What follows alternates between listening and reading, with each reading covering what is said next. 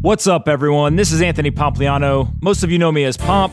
You're listening to Off the Chain, simply the best podcast in crypto. Let's kick this thing off.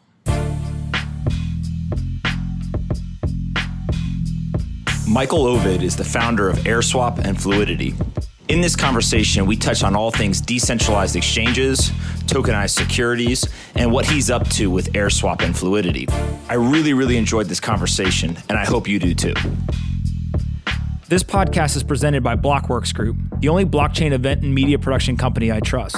If you're an investor, lawyer, accountant, or entrepreneur and want to attend exclusive events and dinners, visit them at blockworksgroup.io. I promise you won't be disappointed.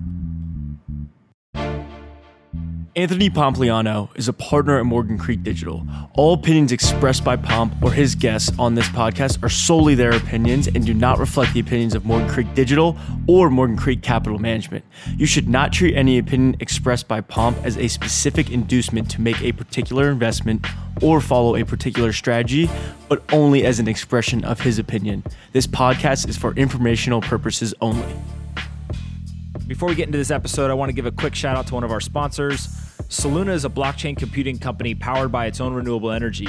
The team is planning to build a 900 megawatt facility on top of a 37,000 acre location, one of the best wind sites in the world in southern Morocco. You'll hear more from them later in this episode, but I'd love if you could go check out their website. You can find them at soluna.io. All right, guys, I've got Michael here from uh, from AirSwap and Fluidity. Uh, I'm super excited about this. We've got a bunch to uh, to dig through. So uh, thank you very much for coming. Thank you, Pomp. Thank you for having me. Absolutely. All right, so let's start with uh, your background. I think everyone uh, knows the crypto side, but you actually have been in finance and trading and all that stuff for, for quite a while. Yeah, so math, Carnegie Mellon undergrad, and then I joined this small trading company called Virtu Financial. Grew like crazy, wrote it out through you know their Asia expansion, and I made partner like when I was 25, which is probably the coolest thing that's ever happened to me. I went through a merger, um, you know, in my early 20s.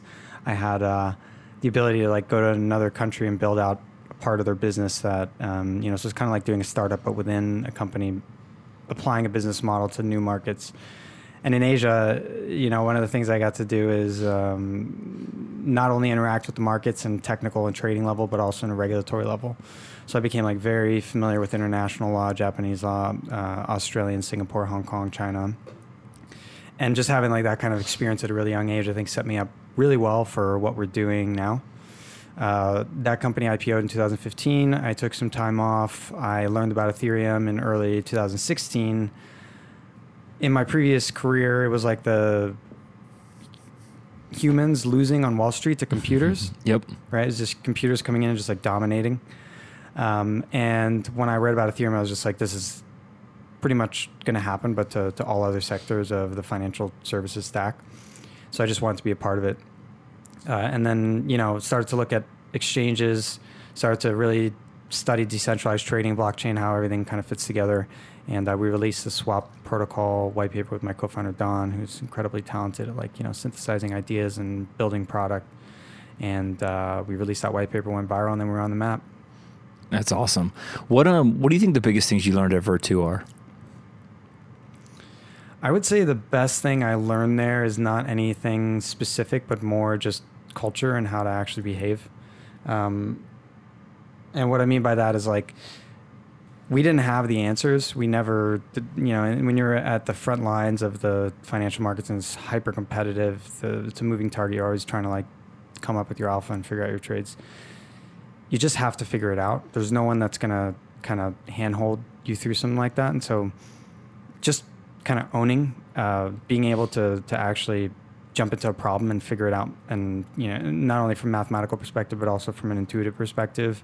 Just having that kind of ownership, I think, at a young age was uh, really incredible, and also that company's culture is very strong uh, as far as not prioritizing like ego or anything like that or politics or no politics within that company. It was very flat. We had really good access to you know the leaders in the company. I eventually was a leader in the company and you know still was around all the young guys all the time. So I think that kind of flat, um, non-hierarchical organization, which you would probably find at like a bank. If I spent my twenties uh, in a bank, I don't think I would be the same person at all.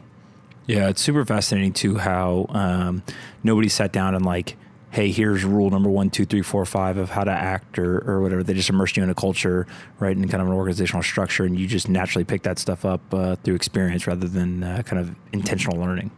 Totally, I think that's that's how the strongest companies in the world uh, operate. I think that's and that's going to be the future. It's like, I mean, even Ray Dalio, kind of just transcribes his principles and gives you a framework in which you operate, and that provides a framework in order to answer some difficult, some easy questions. Uh, because the, the the thesis is that in life you're going to be presented with the same questions over and over, and so just having like a, a very positive framework around very intelligent and down to earth people, I think really allowed that company to basically go from nothing to the biggest trading company in the world in what eight years, Mm-hmm. which is crazy on Wall Street if you think about it. Yeah, it, it is pretty wild. What uh, what are one or two things that you guys tried that didn't work, um, and you kind of took away a, a lesson from? Yeah, so made a big. I personally uh, at that company made a big push uh, for the company to look more at options trading. So the company wasn't like um, a powerhouse in options trading. This is one of the uh, things that I kind of studied in college, and I knew I knew the basics about, and I had a thesis about how we should actually be trading them, applying our system. And my thesis had to do with we already have the technology, we already have the ability to interact with financial markets in microsecond uh, level that's the hard part. All we need to figure out is the pricing, right? We need to figure out how to actually price these options and figure out where, um, how, how to price the, the vol curve and, and when things move, what, what we're supposed to do. And so I came in with that thesis and I pushed really hard. And I think that um, we just didn't want to devote the resources to something like that. And I got um, a little bit of pushback on that kind of plan. And um, I think that was actually probably the beginning of the end of my career at Virtu, is that little you know thing that I push for, and I and and I'm a very self-directed person. I kind of want to want to um, decide my own fate, and I thought we can do it, and it wasn't given the resources, and I think I decided maybe at that point I was going to leave. Absolutely. And so, you know, you go, you figure out about Ethereum, uh, start looking at it, it's interesting to you. Um, how do you go from, oh, this Ethereum thing's interesting to, I want to build AirSwap? Yeah, that's. I mean, that that was like a year and a half, or maybe a year apart. Um, so that's that's a that's a good question. I think that first learning about Ethereum, I learned about it by accident at a music festival from by meeting Joe Lubin and a bunch of the ConsenSys people. It was in April of 2016, uh, and at the time I was doing something else, and I had to kind of wind it down. But I was living in Los Angeles, um, and I actually uh, made friends with Brock Pierce, who lived in Venice at the time. Um, Brock actually was one of the early people that kind of introduced me to crypto. Uh, you know, his his his fall from he had a little bit of a fall from grace, but I still you know am loyal to him. Uh, he introduced me to some of the things, and then and then I just I kind of wound down my previous project and started to look at the space uh, a little a little more aggressively from LA, but I couldn't do it from LA because there wasn't kind of the Ethereum community there. So I reconnected with ConsenSys, started to hang out with them uh, in New York, and I think a lot of the, the the problem with breaking into the space was that a lot of the people in blockchain that were kind of doing their own projects in 2016 had been around for like two or three years and they had a name, they had Twitter following. I didn't have any of that. So I was like, I probably need to just, you know, align with the right people. And I saw ConsenSys as a good opportunity to do that. Um, when we actually started to do the project, when we wrote the white paper, we were never a ConsenSys project. We weren't a ConsenSys project until after we released the white paper. Uh, and after, you know, maybe even, you know, two months before we did the token sale, uh, we came in with our own capital. Uh, Don and I had our own, you know, previous successful careers. We came in with our own capital. Uh, we ended up doing it as a JV, um, not as you know their classic spoke structure or whatever you want to call it. Um, and so we, we were able to just operate outside of ConsenSys, which I think um, for us made it a lot better because we didn't really have you know hundred different people telling us what they thought about a project every day. And, and so, what was the original idea? Was it how we know AirSwap today? Was it something else, and it's kind of evolved over time? You know, what what, what goes into um, you know the idea as you guys are writing that original white paper? Yeah, so I think the I, it, evolved a ton. To answer your question, um, in a short way, but in, in a long way, basically we're reading the message boards and trying to understand what do people want in this space as a kind of the first way I was looking at it in 2016, and everyone talked about decentralized exchange, and this is kind of like a hot thing everyone was talking about. And there were a few implementations at the time, and I was looking at them, and they were kind of uh, mostly using order book models. And uh, you know, I had a lot of experience with order books, traded on pretty much every exchange in the world, and I just kind of decided, hey, we have this distributed uh, system, distributed nodes that are processing the transactions. Uh, order books are inherently centralized; They're, they exist on one central server. Uh, if you try to distribute that, you're going to run into all sorts of problems. And so we designed a, a model that became the swap protocol, uh, and that is um, the correct design for decentralized trading. I think will win in the long term, uh, and it basically gets rid of the order book entirely, decentralized. So the way I think of trade is you have five different components of trade. You have peer discovery, price discovery, execution, clearing, and custody. Okay. You basically go through those five. Yep. Uh, every time you want to do a trade, you go through that loop. Um, we managed to decentralize four out of the five. So we decentralized everything except for peer discovery. Peer discovery, you find everyone in one central place, and then everything else is done decentralized as past peer to peer. Um, this doesn't end up being subject to front running. It doesn't end up having race conditions. You don't have to charge market makers for placing orders and cancels, which are all sorts of different things that uh, other designs are running into, and I think will make it difficult for them to scale when they start to get automated traders on their platform. And when things start to really pick up, it's going to be difficult for them to scale. We won't have that problem. We'll be able to always scale because we kind of like designed it correctly from the beginning. Got it. Um, yeah.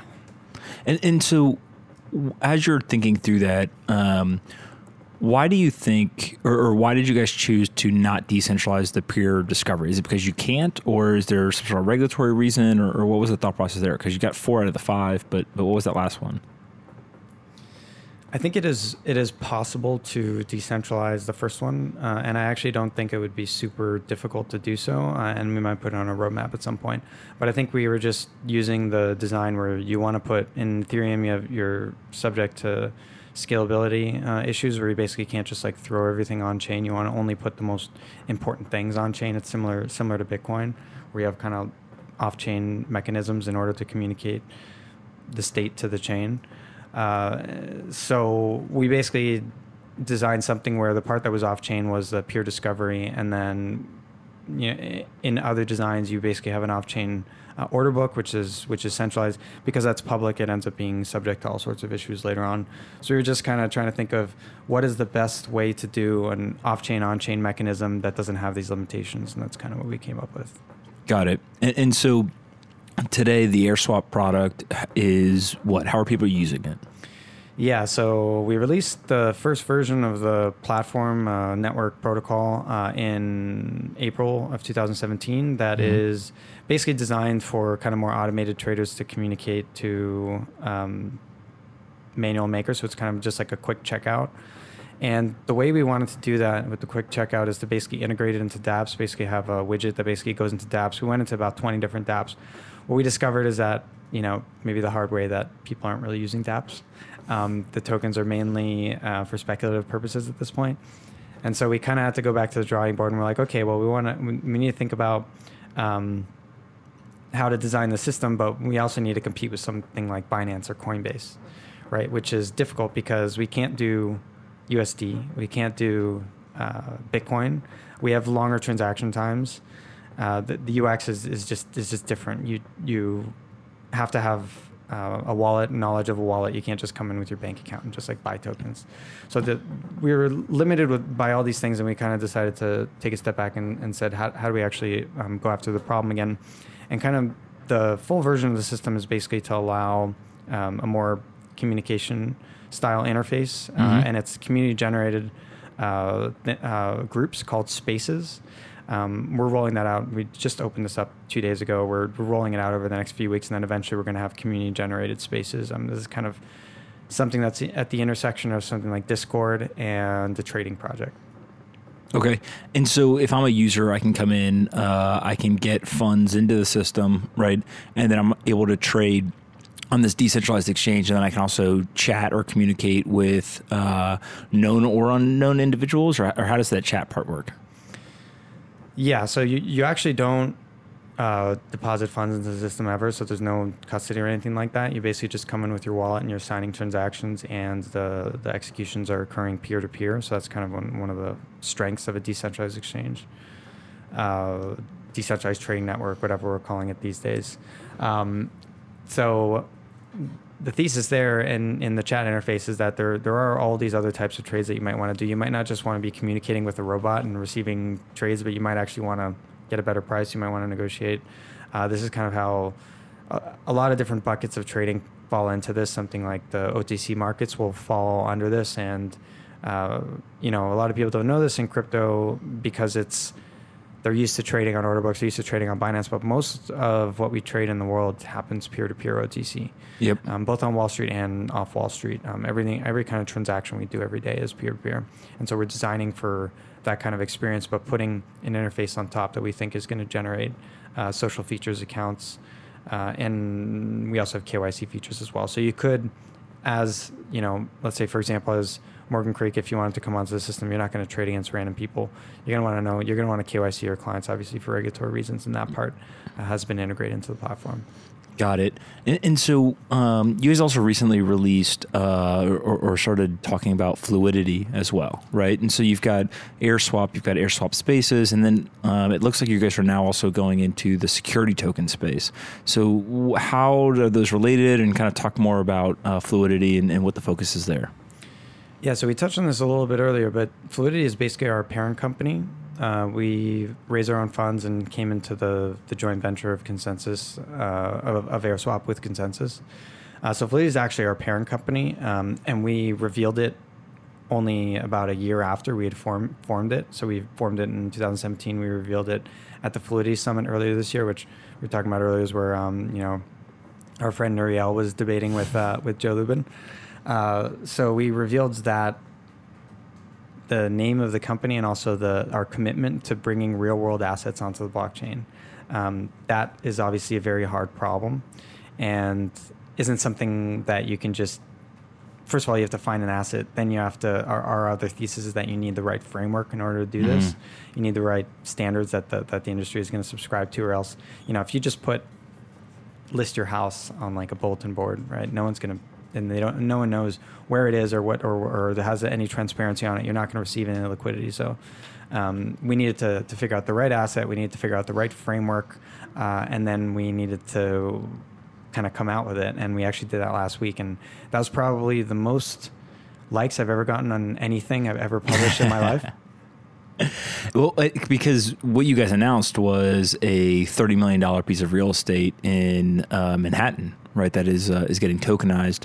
Um, why start with real estate? You know, why that piece of property? Just walk us through that thought process. Yeah, so we did like three or four months of biz dev. I think we, we had talked to you guys about a few different things, uh, you know, over over the months and trying to figure out what we wanted to do. And really, it was about I think finding the right partners. Uh, we met this group, Propellr. Um, Todd Lippiatt is has like 20 years of experience on Wall Street um, in structured products, and so he can just he just understands how to, how to look at a, a deal mm-hmm. and see every nook, nook and cranny, and and he also knows how to design a deal that's actually good for um, investors.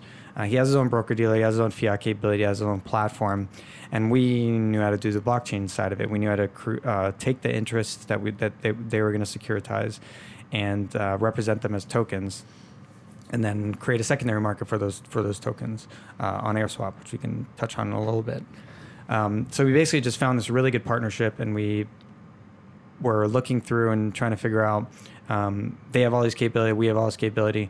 What should we focus on? Uh, and the thesis is that something. If you look at the the the broad scheme of what can be tokenized, there can be something that's like a highly liquid public security, mm. or there's all these tail assets that um, have not had. if you hold one of them, basically in order to get out of it, you have to you have to repaper the transaction, you have to find a lawyer, you have to uh, find a counterparty, and that that's also very difficult. So it's just mm. the ability to, to streamline the, the, the secondary market process of of the illiquid assets our thesis is that will be provide a ton of value. Whereas if you're looking at a publicly traded security like Apple or Facebook, they already have great financial markets for it, and they are they're already doing all the disclosures. There's, there's all this regulatory infrastructure in in, in place. We're not going to be able to compete with that. So Well, it- it just works, right? The the public markets today actually work for a good amount of people. There's some that you know are boxed out for different reasons, but what you guys are attacking is the markets where they aren't working well, right? Or or they could work better, and, then so if you start there, the the bar to clear or compete with is not very high. yeah, exactly. Got it. Um, okay, and so walk us through um, the actual structure of what you guys are tokenizing, right? So my understanding is that uh, there's a piece of real estate, um, and there's debt, there's equity, there's you know multiple components to this. So how uh, how did you guys uh, structure it? Yeah, so it's so it's a basically what we published was a framework called the, the two token waterfall, and what the two token waterfall is, it's a way to um, structure real estate or private security transactions such that the the thesis is that if you structure it this way, you will be able to find liquidity. And why is that? Is because token A replicates debt, token B replicates equity. Uh, If you take both both of these and add them together, you basically have the entire value of the asset. Mm-hmm. Okay, you're basically replicating the entire financial stack of a real estate asset. And this can probably apply to 90% of the assets in the world.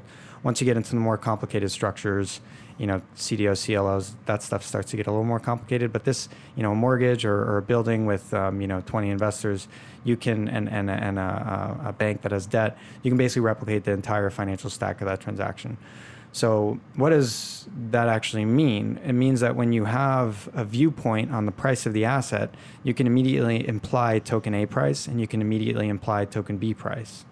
So, we, what we're doing is we're providing A plus B equals uh, the entire value of the asset. And once we do that, you're giving transparency on the entire value of the of the of the asset, and you're providing no no arbitrage pricing, which uh, will encourage traders to come, which will encourage liquidity.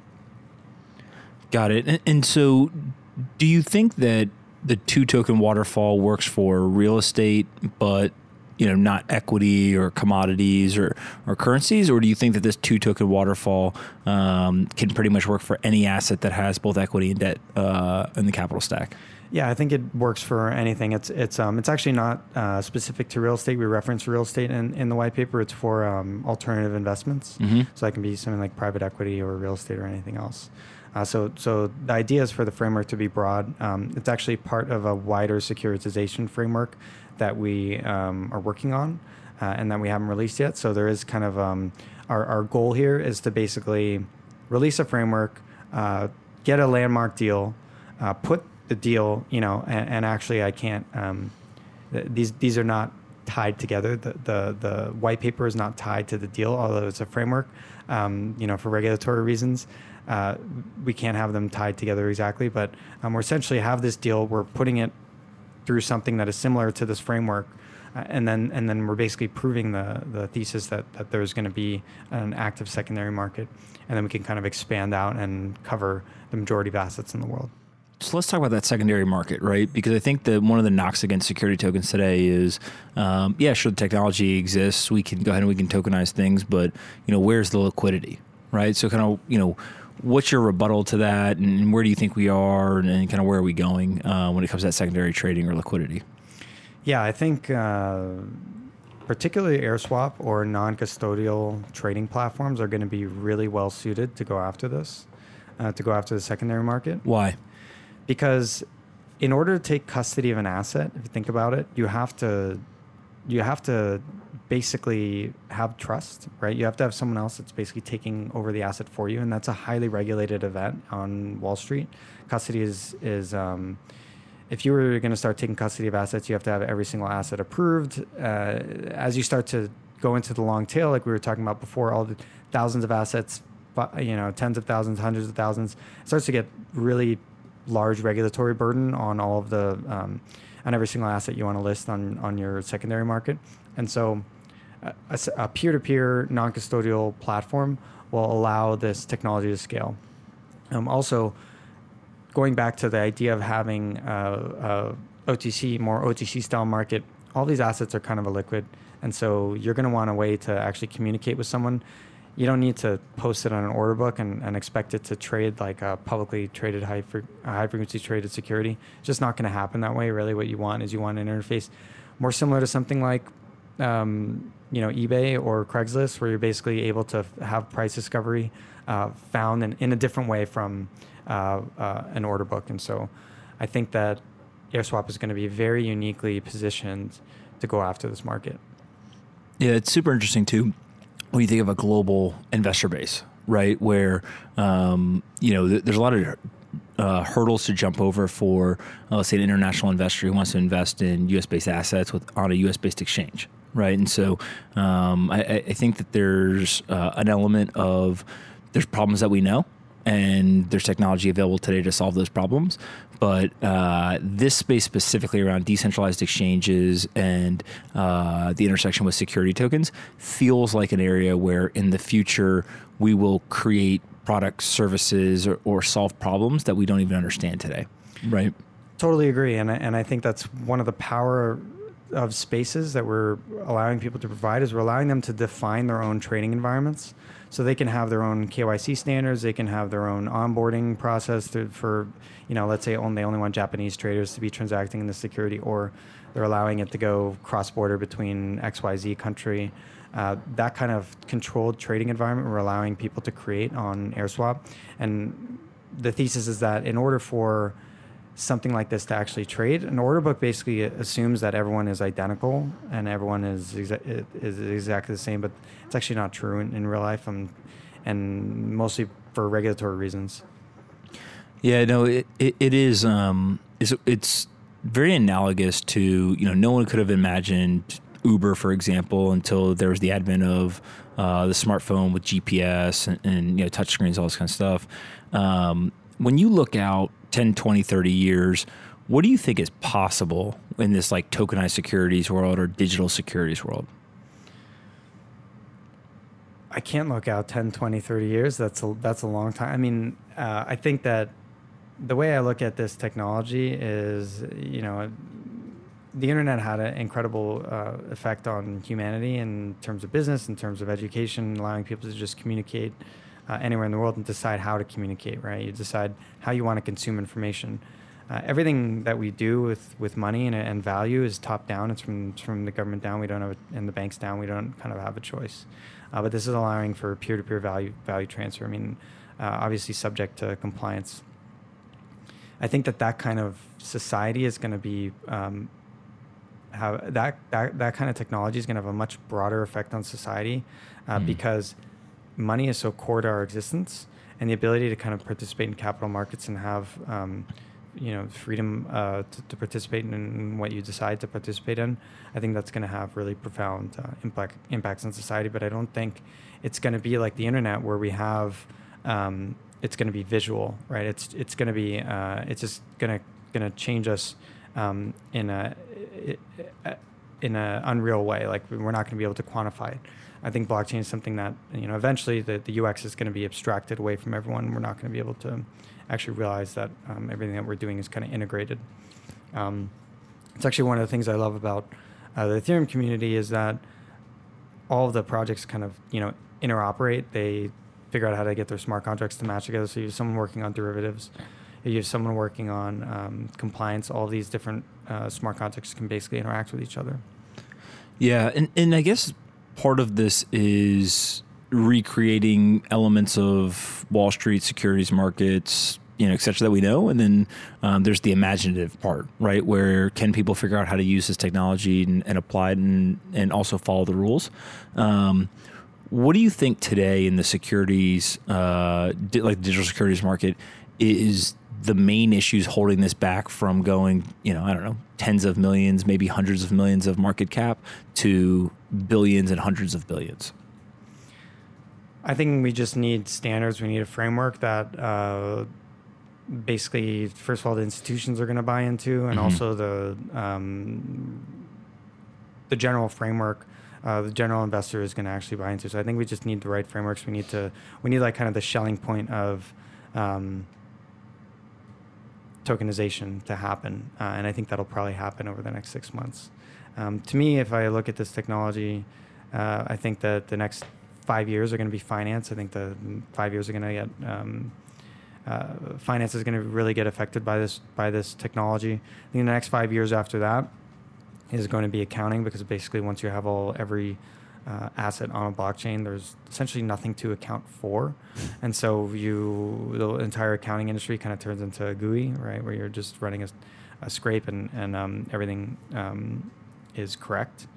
Uh, you know, the, the next five years, and you know, this this part probably happens in parallel, but I think the legal industry, the compliance industry, is going to change dramatically. I think automating compliance uh, is going to have tremendous effects on society because the way that laws are written currently, uh, it's again, it's top down. It's the government says this is the way you need to do things, and people need to follow that. But and, and there, there is this like kind of kind of um, uh, you know level of trust that happens where the, the, the government maybe trusts you or doesn't trust you depending on who you are uh, to behave a certain way but if if all of that is enforced into smart contracts and all of us are engaging in the society where we know that we're all following the rules i think that allows us to do a lot more things allows us to, to basically transact in all these different ways um, and so i think automated compliance i think automated compliance is something that people are not talking about enough yet but i think they will very soon yeah, I mean, look, we we've gone as far as to say wouldn't surprise us if the uh, SEC mandated it, right? In, in, terms of it actually makes their job easier. They're going to be proactive rather than reactive. Um, part of it then becomes who is trusted to write that code, right? Is it a decentralized team? Is it the government themselves or a regulatory body. Um, I think there's a kind of a lot of questions in the execution, and the nuances there. Um, but, but I generally believe uh, this technology can solve a lot of the fundamental issues that we see uh, in the existing markets and, and, and, would be quite powerful. Yeah, I totally agree. I mean, something like uh, the accredited investor checks, you know, um, can be enforced at the at the blockchain level, right? You can have a, a mechanism that basically uh, looks at, you know, either it, if it's some initially it'll be some central party that basically puts it onto the block, puts your your credit investor check onto the blockchain, but eventually it can just like scrape your um, your earnings or something like that. Mm-hmm. Uh, you know, and I think the credit investor checks will change a lot over the next two years. That's another topic maybe worth going into. Um, but I totally agree. I think uh, I think eventually this stuff will be mandated. Coding laws into smart contracts will, will be mandated. I don't know who's going to do that. Absolutely. What do you think it takes to get um, more retail focused investors to switch from investing in public markets and kind of the traditional stocks to tokenized securities, digital securities? Is it just user experience and interfaces? Um, or, or do you think there's some sort of like inflection point that's event driven by you know something in the market? Well, I, I think it goes back to kind of what, what you were saying before is that we really don't know what this technology is going to look like in three, four, five years. You know, like peer-to-peer economy, we don't really know. We didn't really, we, we couldn't really predict Airbnb, but now Airbnb seems super obvious. Um, so we don't really know what kind of uh, investments people are going to be able to invest in or want to invest in. So it's kind of two sides. Of, we don't we don't know what the supply side is going to be, and we don't know what the demand side is going to be. Um, we have some ideas and some product ideas around that, but that's kind of our um, maybe our edge right now. Just thinking about that a lot. So. Uh, I don't know if I'm able to say. Absolutely. Um, okay. And so, what has been the response from kind of the the global audience, right? Where, where do you see the most interest in uh, whether it's the, uh, the, the real estate you guys are doing now, or, or just kind of the, this move into the more uh, kind of security based assets? Um, is can, can, you tell a difference between U.S. versus other regions of the world? Um, you know, how, how do you just think about geography? Yeah, I mean, every, everyone wants to invest in New York real estate, right? Um, so we've had a tremendous amount of uh, outreach from from different people, uh, people reaching out to us from around the world. Uh, one of the things we're kind of exploring right now is a crowdfunding platform partnering with a crowdfunding platform in Singapore and maybe doing a portion of, of um, it there because in Singapore they can onboard Chinese, they can onboard European. Mm-hmm. Uh, so I think making these global products um, will allow them to proliferate further. If you think about what what's required for an international investor to invest in Manhattan property at this day and age, uh, other than doing it through a REIT or something like that, it's actually pretty hard to, to, to actually buy a property. Um, but fractionalizing and allowing uh, anyone, well, anyone subject to compliance to be able to purchase, I think um, you'll draw a lot of international uh, interest into this market.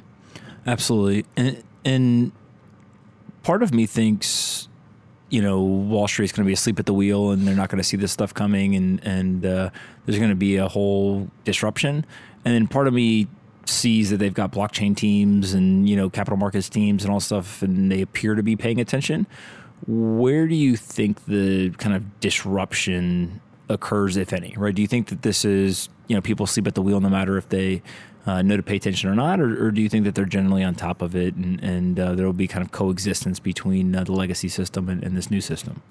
Yeah so i've thought about this a lot uh, because the way I think about it is whether blockchain is going to be transformative from the top down or from the bottoms up. Mm-hmm. Uh, the top down meaning, you know, the banks, the governments decide, hey, we're going to put everything on a blockchain and um, everything's going to be great. Or if it's bottoms up, where basically people are building this technology, they're they're layering on top, they're trying all these new things, uh, and eventually it starts to pierce into um, the there's some inflection point, and eventually that just pierces into what the banks are doing. Um, I don't know what the answer is. Uh, I think it's going to be a. I think I think there, it's possible that there there is a um, uh, an event that that really causes uh, this technology pr- to proliferate, um, but I think like ultimately the banks are getting wagged by the, the compliance departments, uh, and so they, you know, you've seen so many different ways that they've been trying to get into crypto, trying to get into blockchain technology. We have conversations with um, you know a few, a few different banks it's been kind of um, sometimes kind of frustrating where they they're just always just thinking about the you know um, they, they, just can't take any risk right and this is the yep. same reason why you know Virtu is so successful is because they were able to move quickly and they're able to take risks and they're able to build these platforms that the banks weren't able to compete with.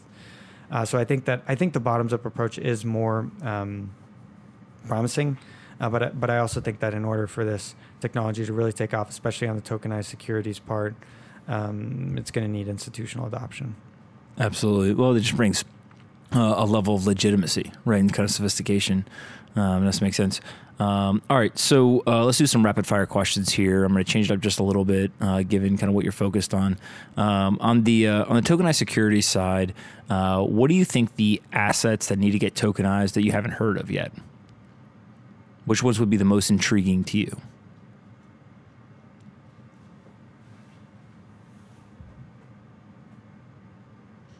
Such a good question that you're speechless.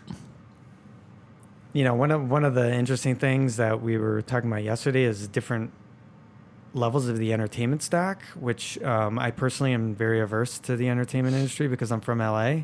Um, but I think that there there are different uh, elements that have tons of middlemen just involved in taking a piece of the pie, right, where the artist mm-hmm. eventually isn't seeing anything. So um, being able to tokenize and, and represent that and value and you know maybe royalties or something like that. I think there's there's a lot of promising things there. You know, again, there are so many middlemen in that industry that you would need it to you would need that to come from the top down. I think you would need the the labels to to you know invest in your project in order to get that off the ground.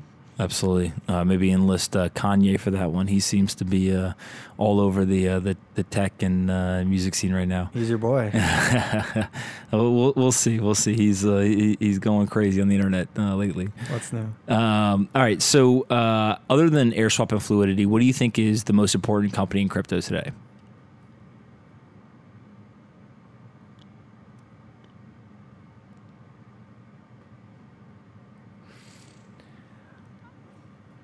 I think that the most important problem in crypto is scalability, mm-hmm. and you're seeing all of these s- new platforms that are coming out with all these unique ways um, to solve scalability problem, like DFINITY, um, and you're going to see Cosmos Tendermint coming out later.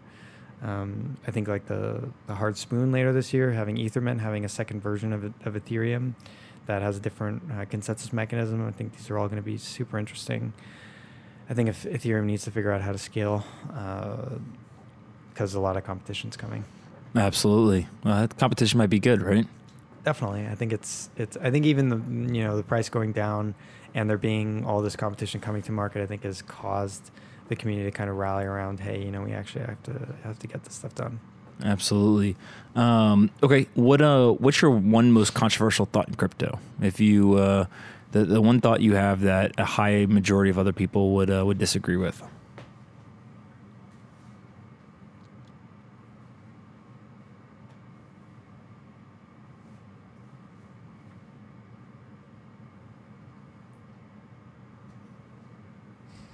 Just don't want to offend too many people with my answers. Whatever one you just thought of that you don't want to say, say it. Nobody listens to this, anyways.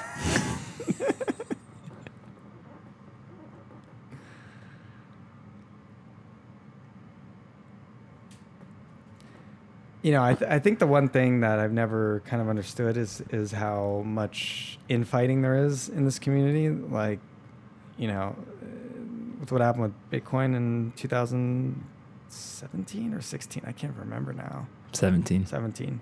Um, you know, people's careers basically are defined by what chain they support, and you know, so it's kind of like these these technological upgrades and and this self organizing community.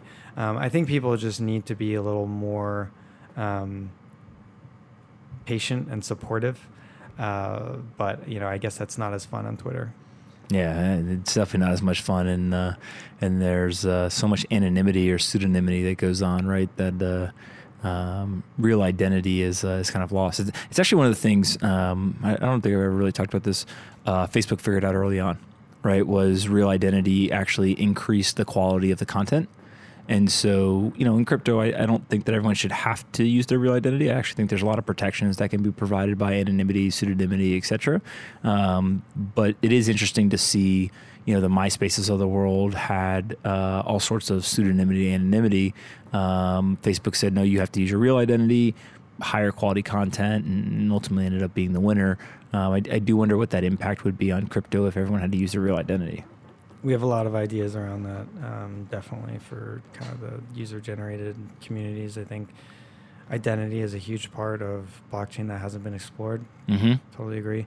I think that people have identity solutions, but they don't know how to use them. Mm-hmm. And so something like requiring legitimacy on, on a platform that people actually use, I think would provide a lot of value. Yeah, it'd be super interesting to explore. Um, all right, you got a magic wand. You can wave it one time and change one regulation or improve one regulation. What would it be?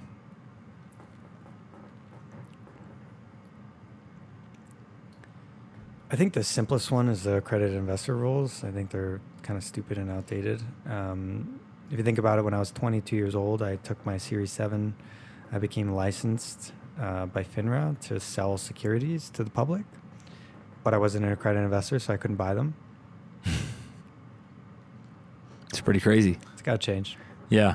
What do you think the right uh, right framework would be? I think it's a combination of either capital or some sort of education. You know, mm-hmm. if you know what you're doing, you should be able to participate in, you know, a uh, startup company that you believe in. Yeah. I'm a, I'm a big fan that I think the education one would be uh, be harder to implement, obviously, but but I do think that um, it would be uh, quite powerful, and, and, actually you might get a more efficient, more safe market if you just have more people educated. Totally agree. Right. Um, all right. So the one non crypto question: uh, we have to admit that aliens exist. Um, do you think that there are animal aliens? Are there? Do they have pets? or do you think that they're just uh, human uh, like aliens? I mean, definitely, definitely multiple why? species on those planets. Um, I don't know why. Probably. Hmm. So you're you're an alien believer, though. Oh yeah, for sure. Yeah, yeah same. Yeah, I don't have any any doubt. I mean, the if you have you watched um, Cosmos? I have not. You gotta watch Cosmos. It's great. Uh, but basically, it's at the end of it. The end, they zoom out from Earth and they zoom out from the solar system and then zoom out from the galaxy, and they say you're, you're just a speck of dust. Yep. Right, and puts everything into into perspective. The amount of time that this planet has been around is not very long compared to the the galaxy. Um, just probabilistically, I mean, there's definitely oceanic planets. Uh, probabilistically, on if those planets have been around long enough, you know, whether life came from some meteor that hit hit the Earth. We don't really know how how it originates, but probabilistically that that has likely happened on another planet as well. What do you think they know about us and just can't get to us, or they don't even know about us? I think multiple species know about us. Yeah. Multiple non-Earth species. Yeah. Yeah. And why do you think they haven't come here? Or do you think they have? I don't know. Yeah. I don't know if I'm convinced that they know about us. Like, if we knew about them, you think we'd go? We would try to, but it would require uh, going, you know, bending the space time continuum. So we'd, we would have to go faster than the speed of light. Mm-hmm. They discovered an oceanic planet, um, you know, four light years away. So if we could go at the speed of light, we can get there in four years. Um, if we knew that there was life there, yeah, we'd probably send, we'd probably figure out how to get there. You know, Yeah. maybe, maybe not in our lifetime, or maybe actually in our in our lifetime, age won't be uh, an issue, which I'm optimistic about. Um, at the rate at which technology is going, but I think that, yeah, if we knew if we knew there was a a, a planet with life four light years away, we would figure out how to get there for sure. It's uh, it's like curiosity killed the cat. Like we couldn't resist, right? We we got to go. Uh, w- would you go? Yeah. You'd be one of the first. I wouldn't be one of the first. Um, you know, th- and they're also talking about people going to Mars, and they pick the first uh, group of people that are going to Mars, and the expectation is that when you go to Mars, you're just going to die on Mars, right? Um, so you just have to be comfortable with that. And I was thinking about it, and I was like, what would it feel like to die on Mars? Right? Like you're on an alien planet, you haven't eaten like regular food in five years, let's say. Um, you don't have any of your friends. You don't have any, you know, podcasts. you- Nothing. you're just you're you're just miserable until you die, right? And Yeah. you die like completely alone. I don't want I don't want that. I don't want to be the first. Maybe when we figure out how to change the atmosphere, I'll check that out. Yeah, I uh, I don't think any humans listen to this, but the aliens definitely listen to this podcast. it's the only people listening. Um, all right, so uh, I end each podcast. I let uh, the guests ask me one question. Uh, what one question would you like to ask?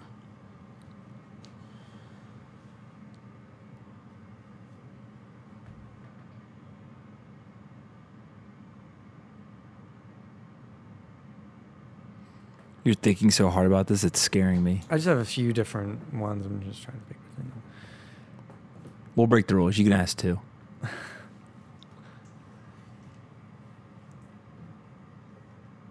You know where. Hmm.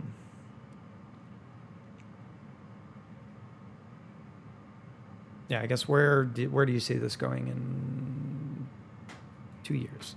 Two years. Yeah. So uh, I think a lot about the Bill Gates quote of you know we overestimate two years, underestimate in ten.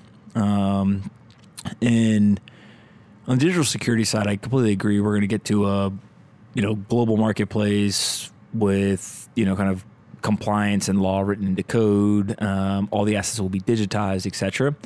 Uh, I'm actually pretty bearish on how far we're going to get in two years. Um, as we've just looked at it more and more, I think uh, part of the problem is the user experience of the key, like or the core components, isn't there yet. So one of the you know one of the easy examples there is just when I want to send you Bitcoin, it's actually pretty hard, right? And and the running joke is like, you know, everyone's scared when they send it that it may disappear, right? Because like I've got to make sure I get your address perfectly right, and just that user experience sucks, right? And, and so we're all the wackos that are using this stuff early, and and it's fun and it's cool, and, and we think we're really smart, but there's no way that mass adoption's happening when I've got to send, you know, Bitcoin to this random string of uh, letters and numbers, right? And so, like, that's a really clear example of we got to fix that problem before mass adoption happens. Um, and so, if we got to do simple stuff like that, the odds that we're going to get to like buying and selling digital securities in 24 months um, on a global basis with code written into law and like you know full harmony of jurisdictions and all that kind of stuff just i think there will be you know examples or kind of early assets that accomplish that. We're not going to have like a highly liquid marketplace in my opinion right? So, so i think that you know that that's one thing. Now i don't think that it takes 10 years right? So it's like actually somewhere in between there. Um, and, and, and so if you looked at it and said take uh, you know I don't know uh, seventy trillion dollars of assets, right, that are kind of tradable. I think uh, in the U.S. Um, and maybe I have that number wrong. I'm not sure, but if that's true, like fifty percent of the assets are tokenized or digitized, right, in the next ten years, I could see that right? And just kind of coexistence and, and, and there's kind of this slow disruption of the existing system. Like that wouldn't surprise me. Yeah, I, I actually totally agree with that. I think to, I think security is going through any sort of kind of inflection point. I think is probably at least two years away. Uh, one of the things like I like to think about and that I'm hopeful of is that someone like Apple comes out with uh, you know hardware wallet solution that's basically integrated into your device, so everyone in the world basically can um, sign and send transactions. Uh, There's like three companies that it would be powerful for. It'd be like a an Apple, a Facebook, and like maybe like one like an Amazon, like a massive retailer right? Like one of those three companies, a hardware provider, some sort of like social network identity provider, right? And a retailer. If one of them did it, I actually think it would force the hand of everybody else, right? Because they don't want, um, I don't know if Facebook would want all of their users using Amazon's wallet, right? So now all of a sudden you, you push the pace of innovation um, across the spectrum and everyone has to create one. Um, and then somebody will come around and they'll bundle them all together and say, you know, hey, here's one wallet that interfaces or is it you know interoperable with all these other wallets and and we'll kind of enter this whole cycle um, but but I think that that first one's really important yeah and I think Facebook's interesting because they have a blockchain team. Mm-hmm. From what I heard, it's they're ha- they're struggling to find talent because you know a lot of the young blockchain developers. Um, maybe the ethos is a little bit at odds with with Facebook, and also, uh, you know, I think a lot of the young talented people um, won't necessarily join Facebook at this point. So I think Facebook probably will go an acquisition spree at some point to get into blockchain in a serious way. Yeah, I, I mean, it, I, I don't know for sure about the engineer talent, right? Like that wouldn't surprise me. I mean, that, that's a narrative that, that generally makes sense. Um, the one thing that's interesting to me about Facebook is they've got you know some of their top talent leading the team. Right, so they went and you know David Marcus, Kevin Weil, etc. Um, you know Morgan Beller. Uh, they really have been thoughtful about you know if we're gonna put resources here, let's make sure we put some of our best people. Um, and, and so I'm interested to see you know what they come out with, but whatever they launch, they'll immediately be the largest crypto company. Right? They got two billion users, and so if all of a sudden they gave everyone a digital wallet, right, or, or something like that, they just have more users. And, and so I think that um, you know that that's a pretty interesting world of possibilities. Um, and, and, so I'm cheering for them to uh, to do something that you know kind of positively impacts the world and, and you know drastically increases the adoption of crypto. Me too. Absolutely. All right, man. This has been super fun. Thank you so much for coming. We'll uh, we'll have to do this again. Thank you. I love that. Hey guys, thanks for listening. We're back with the CEO of Soluna, John Belizaire. John, what are you most excited about right now? What excites me the most is that we're really in the midst of a revolution. Satoshi Nakamoto's paper that came out eight years ago really launched a revolution globally. And the blockchain is definitely here to stay. Today's blockchains are predominantly seen as the core technology for cryptocurrencies, among other things. But in the future, blockchains will do more. They'll be the foundation for entire new ecosystems. They will revolutionize a host of different industries around the world. And taken as a whole, these new distributed applications will form a new kind of internet. Uh, one where protocols replace companies and algorithms choose the best uh, computing backend and solutions that they can find. This new ecosystem, this new internet, if you will, will need dedicated infrastructure to power it. And what excites me is that Soluna aims to be the key part of this infrastructure. We have the opportunity to build the next great infrastructure company to power this revolution. Thank you for taking the time. If you'd like to learn more about Soluna, please visit soluna.io. Hey everyone, Pomp here. If you like this episode of Off the Chain and want to help us take crypto to the top of the Apple, Spotify, and other podcast charts, please do us a favor and rate, review, and subscribe. To review, simply go to the off the chain homepage, scroll down until you see the five blank stars. Taking 15 seconds to fill those stars in and leave a quick review goes a long way in helping us take the entire crypto ecosystem to the top of the charts. I appreciate you listening and see you next time on Off the Chain.